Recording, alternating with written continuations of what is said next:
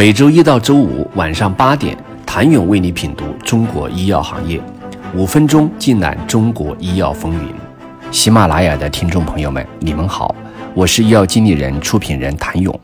四月二十二号，英国医药咨询公司 IDA 发布了全球医药创新和发明指数榜单。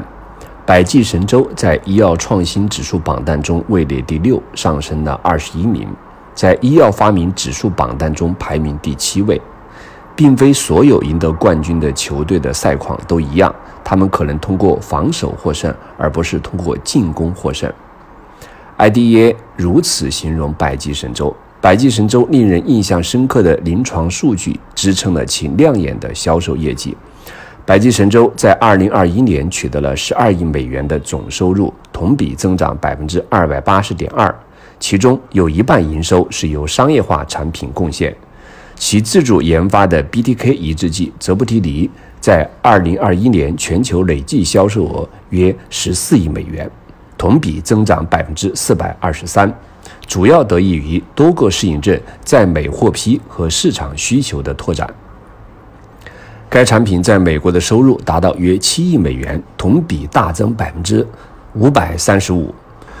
四月十一号，百济神州公布的泽布提尼全球性三期临床试验最终缓解评估结果显示，泽布提尼在复发或难治性慢性淋巴细胞白血病、小淋巴细胞淋巴瘤成人患者中优于伊布提尼的总缓解率。二零二二年的全球医药创新指数榜单，德国拜恩泰克首次入榜就进入前十。拜恩泰克还在发明指数榜单中位列第十九位。与辉瑞合作的新冠疫苗也为拜恩泰克带来了一百八十九点八亿欧元的收入，其中拜恩泰克独立负责的销售区域收入约为三十亿欧元，并且预计二零二二年。mRNA 新冠疫苗带来的收入将为一百三十亿到一百七十亿欧元。实际上，在 mRNA 领域，拜恩泰克更大一部分的研发专注于肿瘤治疗。二零二一年十一月，FDA 授予了其在研 mRNA 癌症疫苗项目 BNT 幺幺幺快速通道资格。BNT 幺幺幺是一种用于治疗晚期黑色素瘤的研究性癌症免疫疗法。截至目前，拜恩泰克在抗感染领域拥有十个在研项目，在抗肿瘤领域有超过二十个在研项目。除了已经获批的新冠疫苗产品，还有五个在研项目进入了临床二期。在技术层面，除了 mRNA 技术、细胞疗法、抗体等，也是拜恩泰克正在开发的领域。优势比在二零二二年的全球医药创新发明指数榜单中分别位列第十九位和第二十七位。优势比是比利时制药龙头，专注于开发治疗免疫系统和神经系统重症疾病的创新药物和疗法。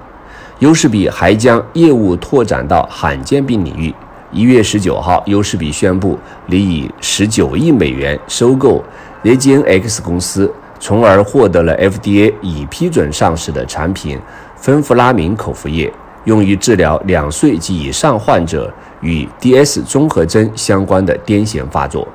此外，优势比还将从后者获得多个癫痫和罕见病的临床在研项目。此外，优势比还曾通过收购获得基因技术疗法平台，用于开发基因疗法的罕见病治疗药物。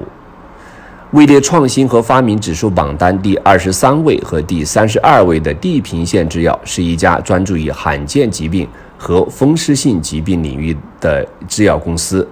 该公司二零二一年营收三十二亿美元，同比上涨百分之四十六点六三。目前已有十二款药物上市，涵盖罕见病、痛风、眼科疾病、炎症疾病领域。值得注意的是，该公司在业内被称为 BD 典范，因为其最初的几款产品都是通过 BD 合作获得。尤其是2020年获得 FDA 批准上市、用于治疗甲状腺眼病治疗的罕见病药物 TED，在2021年取得了16.6亿美元的收入。更值得注意的是，该产品曾是罗氏的肿瘤器药，经过地平线制药的开发，摇身一变成为 TED 之光。此外，该公司还曾以三十亿美元收购了阿斯利康的一家子公司，从而获得了多项免疫性疾病在研项目。截至目前，该公司的管线中一共有超过二十个临床在研项目，其中七项临床是在二零二一年启动，预计二零二二年还将再启动七项。岩野义在二零二二年创新和发明指数榜单中分别位列二十九位和二十二位。岩野义成立至今已经超过一百年，历史上该公司曾开发出多款针对肿瘤抗生素。抑郁症、艾滋病的药物，重磅艾滋病治疗药物多替拉韦就是其中之一。其2020年销售额超过60亿美元。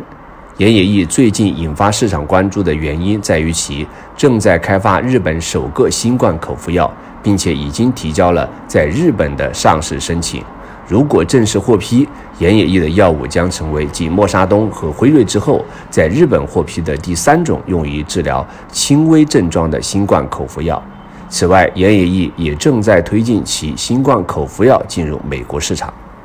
谢谢您的收听。想了解更多最新鲜的行业资讯、市场动态、政策分析，请扫描二维码或添加医药经理人微信公众号“医药经理人”。医药行业的新闻与资源中心，我是谭勇，明天见。